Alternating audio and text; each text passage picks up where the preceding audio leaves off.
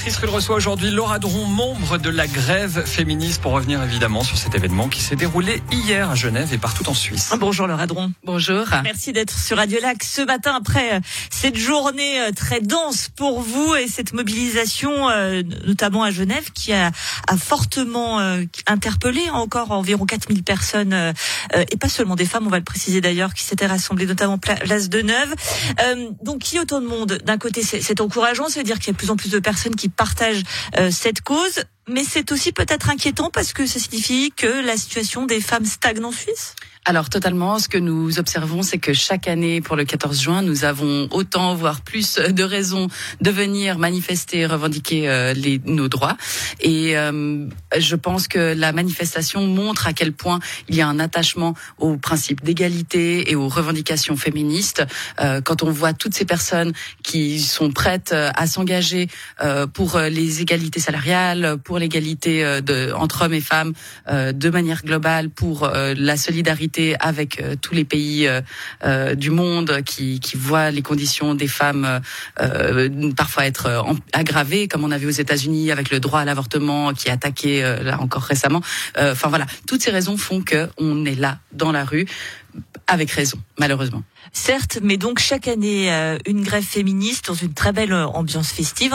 Mais tout comme on a un peu le, le picoulès, est-ce que c'est, on n'a pas un peu une grève féministe chaque année Qu'est-ce que ça apporte finalement à part d'être tous ensemble et, et, faire un petit peu la fête ensemble, c'est pas mal. Alors, euh, c'est sûr que déjà la fête, elle est politique, ça fait du bien en fait de se rassembler euh, dans une perspective positive quand on voit toutes ces inégalités au quotidien, quand on est matraqué par le harcèlement euh, jour après jour et que tout d'un coup on se retrouve pendant une journée entière avec des personnes qu'on se sent bien et qu'on se sent à l'aise, ça c'est vraiment positif. Maintenant, euh, on doit veiller à ce que ce soit pas juste une date dans le calendrier. La lutte contre les inégalités, c'est les 364 autres jours de l'année aussi. Je pense qu'au niveau de la grève féministe et notamment à Genève, c'est justement ça qui, qui est fait. Euh, il y a des événements tout au long de l'année euh, avec des réflexions de fond sur ces thématiques. Mais rien ne change. Rien ne change. Ah, euh, nous, on trouve que ça ne va pas assez vite et que ça ne change pas euh, comme comme on le souhaite. On voit que les, les patrons ont toujours euh, des, des propos euh, dénigrants vers leurs employés femmes, euh, que, que le harcèlement reste une donne. Maintenant, les femmes répondent et ça, ça change. Euh, on, on l'a dit, il y avait eu cette grande revendication, cette grande journée de grève il y a trois ans qui a été un, un vrai succès. trois ans après, c'est un très beau souvenir, mais effectivement, le constat fait que euh, la situation est encore en statu quo Oui, euh, il y a trois ans en fait, euh, il y a eu un immense travail de, pour déposer des cahiers de revendication par branche, par secteur, avec vraiment chaque secteur disait, enfin voilà les, les, les, revendications principales. on a déposé ces cahiers de revendication. Maintenant, il faut les faire appliquer et ça c'est le bras de fer qui dure depuis trois ans. c'est sûr qu'on doit maintenir la pression. C'est aussi à ça que sert le 14 juin, c'est de dire en fait c'était pas juste des fiches qu'on a déposées comme ça il y a trois ans et qu'on peut oublier dans un tiroir. On va revenir encore et encore, et tant que c'est pas acquis, nous serons là il faut nous entendre. Euh, parmi les revendications, et notamment le fait que les femmes n'aient pas un allongement de leur départ d'âge en retraite à 65 ans. Or, c'est AVS 21. On vote sur le sujet en septembre. C'est un peu ironique quand même. Et surtout, ça a déjà été refusé deux fois en votation populaire. Je crois que la plupart des personnes... dire quoi Les femmes, elles peuvent manifester, mais alors bon, on va quand même imposer le départ de l'âge à la retraite. Ouais, nous, on le, on le ressent comme ça, mais on sait que ça ne passera pas. Pourquoi? Parce que sur l'AVS, il y a vraiment un socle très fort en Suisse. Les personne réalise ce que c'est que d'avoir 63 ans, de voir sa retraite qui approche et qu'on nous dit soudainement non mais en fait ça sera 65 ans.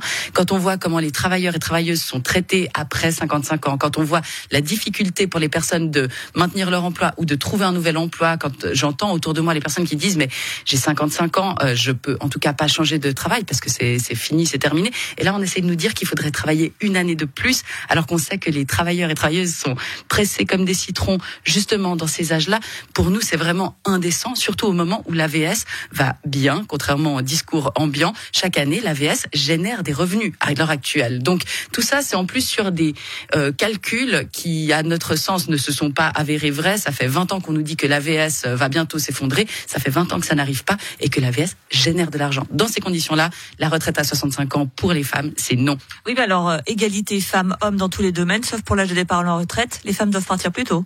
Bon, si on nous rend les 300 millions, les 300 milliards de francs qui ont été euh, économisés sur le dos des femmes à coût de 20% d'inégalité salariale, peut-être qu'on pourra commencer à discuter d'une égalité homme-femme au niveau de l'âge de la retraite.